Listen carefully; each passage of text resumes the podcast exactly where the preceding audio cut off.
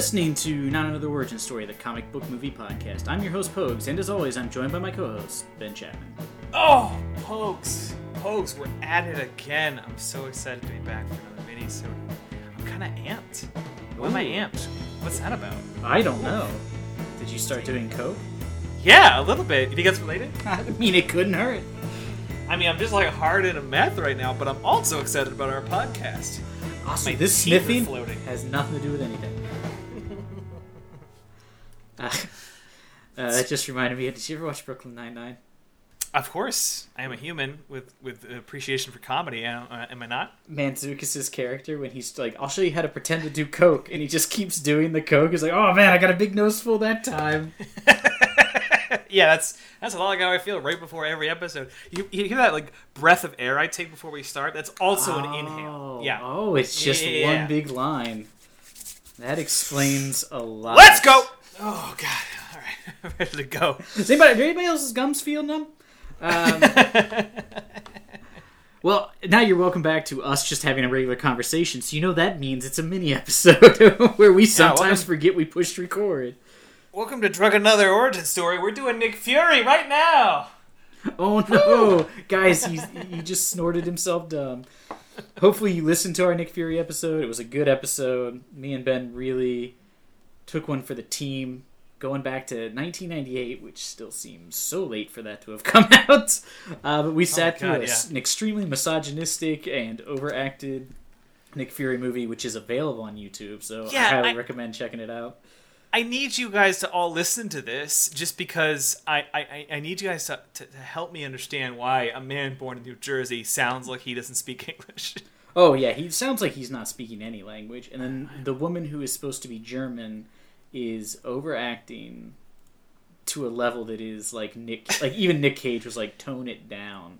Once again, it's not just some woman. It's Sonya fucking Blade from the second one. Yes, they couldn't even get the first Sonya Blade. They needed to get the second one. OG Sonya in her movie. You've really got to go back to the drawing board. Because I remember when you said it in the mini episode, you were like, that's Sonya Blade, and we quit recording. And I went and looked it up. I was like, that's not the girl who played Sonya Blade. I forget her name, but that's not her. And I looked it up. And I was like, oh, he meant the second movie, which is an embarrassing revelation for everyone.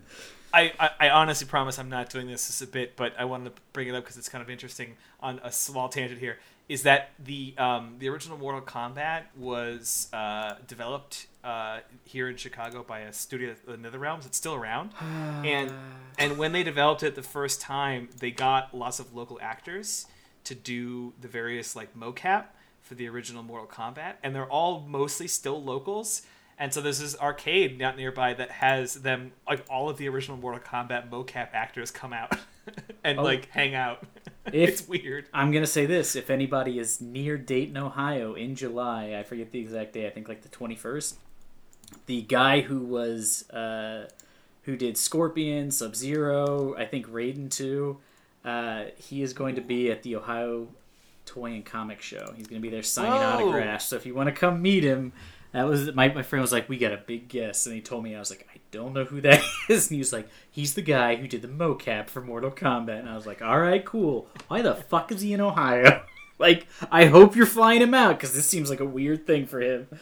But now, if I know that he's from Chicago, that does explain it. That's a little easier of a ride. So yeah, I don't know if they're all still local, but like he's got like the original Mortal Kombat machine out there that's like signed by like every person who was a character in the game. It's pretty neat. A lot of them, it's just the same guy with different fucking costumes on, but we all know that. Hey, man, anyway, you do what you gotta do. Thanks for tuning in to this episode of Mortal Podcast. Oh, it's July 22nd. I should actually plug it. I'll be there, too, if you come by and tell me you listen to the podcast. I'll give you cheap art. That's a for real plug, my man. Oh, yeah, and I will do it. Because all the times I've said that, no one's ever showed up. So now I'm talking cheap-ass art. So, Pogues, I wanted to point something out to you on air. Oh no, this can never be good. I'm about to be broadsided. It's more of a heads up. In 1 month and 16 days, we'll be hitting our 3-year anniversary of our first episode. Holy smokes, 3 years. I will say one thing. It does not seem that long. No, it does not. Yeah, our first episode was the mini episode preceding our Batman episode, published on July 30th, 2015. Holy smokes. hard to believe that much time has gone by. Yeah. And so many bad movies under our belt. This will be 65? 64, I think. Well, this episode is a mini episode, but yeah, our episode that we are just about to tell you about will be our 65th episode. So that's 65 comic book movies. What do you think, percentage-wise, of those was actually good? Like, how many of the 65 movies are you okay with having watched? Don't make me get my data sheet up. Yeah, I mean, because I feel like it's maybe 20. We've watched a lot of stinkers. Yeah, you're not wrong. You're not wrong, my friend. We should really try to come up with something for our anniversaries that we always forget about until it's too late. Just like we were going to do something special for our 50th episode or 52nd episode, which came and went. Don't remind the listeners that we're irresponsible. Hey, we're still doing better than a lot of these movie podcasts that are like, we'll see you in 8 months. That's true. That's true.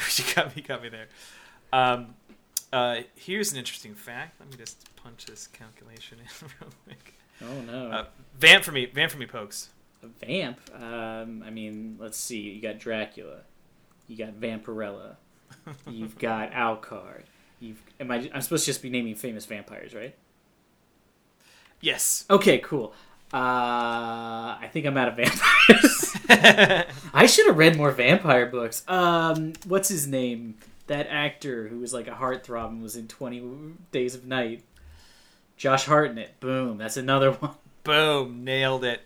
So what I was having you vamp for is that we have done... this isn't a full list, but of our 50 episodes of movie, they have an average Rotten Tomatoes score of 54%. Wow. So what you're saying is... we've made a terrible mistake.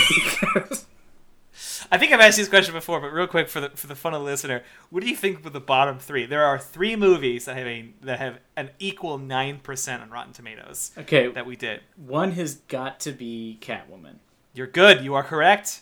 I feel like one maybe that new Fantastic Four. Oh my God, you're very good. That's two of them. All right, so three. I fucking believe in you, my man. Barbed Wire? No, very good. Barbed Wire is low, but Virus is actually... see, I for some reason would have thought that was higher.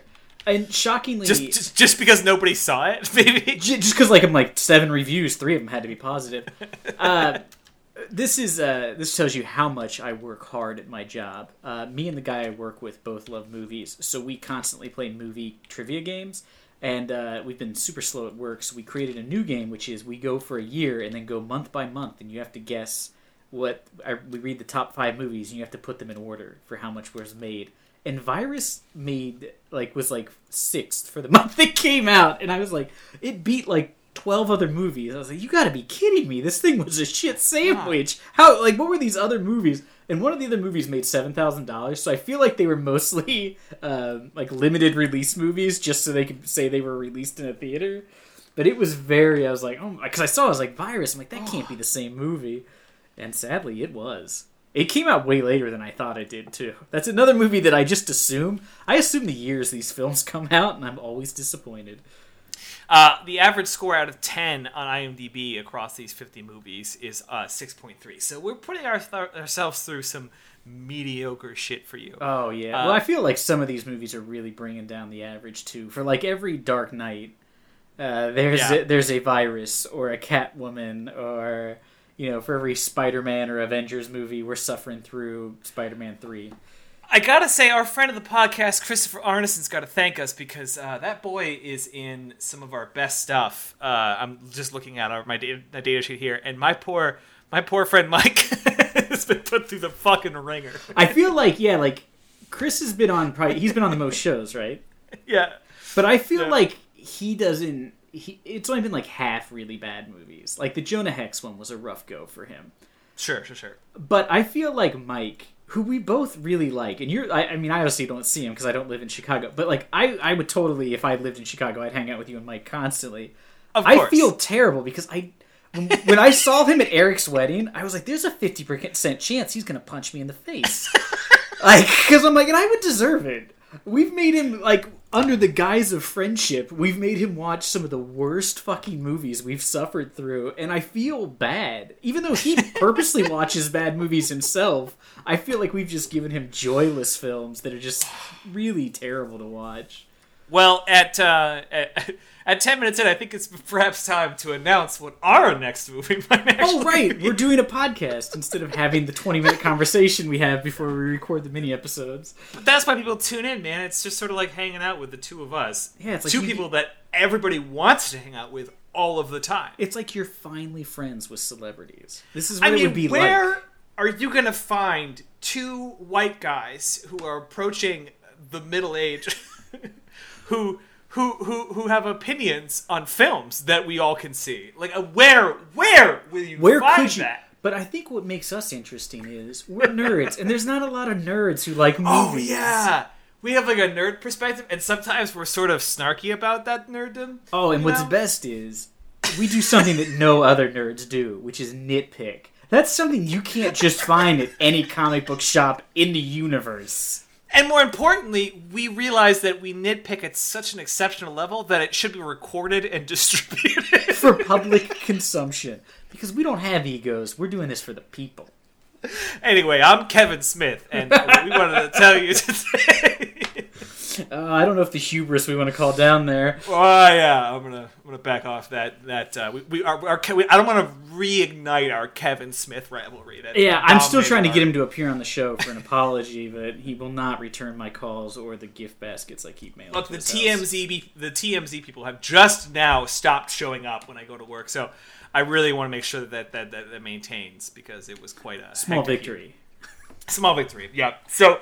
It's that time to announce it, and I'm pretty excited about it because we are actually stepping a little outside our boundaries. I think for a pilot project, we did a Japanese adaptation of an American comic. That's right. We did the gorgeous Japanese Spider-Man, which is not only a great episode, but if you can find the show, I cannot recommend watching at least the first episode. Find the show, and if that is too much effort for you, just go find the montage of him transforming into Spider-Man. It's all you need. It is true, and it's really easy to find. Just type in Japanese Spider-Man costume, and there'll be about 8,000 videos of him putting it on, the visible zipper, shots of him climbing on things that are like 2.5 feet off the ground. But we have not done an actual foreign film because, well, I mean, we're American and we're English speakers, so it's much, much easier for us to just, you know, throw on an Avengers and complain about Spider-Man. Exactly. And let's face it, outside of the United States, there's not as big a market for comic book films. So there's a few, like, you know, British or German film, whatever, that have had superheroes. But an untapped market was brought up to me when I was having breakfast with my friend Jack Wallace, who's a huge fan of our show, and one day I'm gonna get him to appear as a guest. Shout it out! He mentioned that he wanted us to watch this terrible Japanese horror film, which I said no, because no. But it made me realize that we have an untapped market, which is comic books, manga, turned into films in Japan, including one of my all-time favorite comic series, which was turned into probably one of the most famous samurai films for the United States, probably not for Japan, but it's pretty well known. It was featured for a little bit in Kill Bill, so a lot of people know it from that.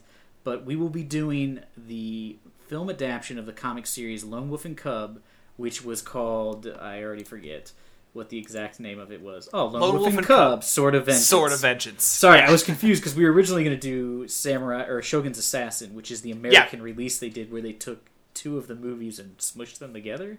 Yeah, Shogun Assassin is a recut of both, of Lone Wolf and Cub 1 and 2, which, by the way, 2 has the dopest fucking name, and I'm going to dig it up right now.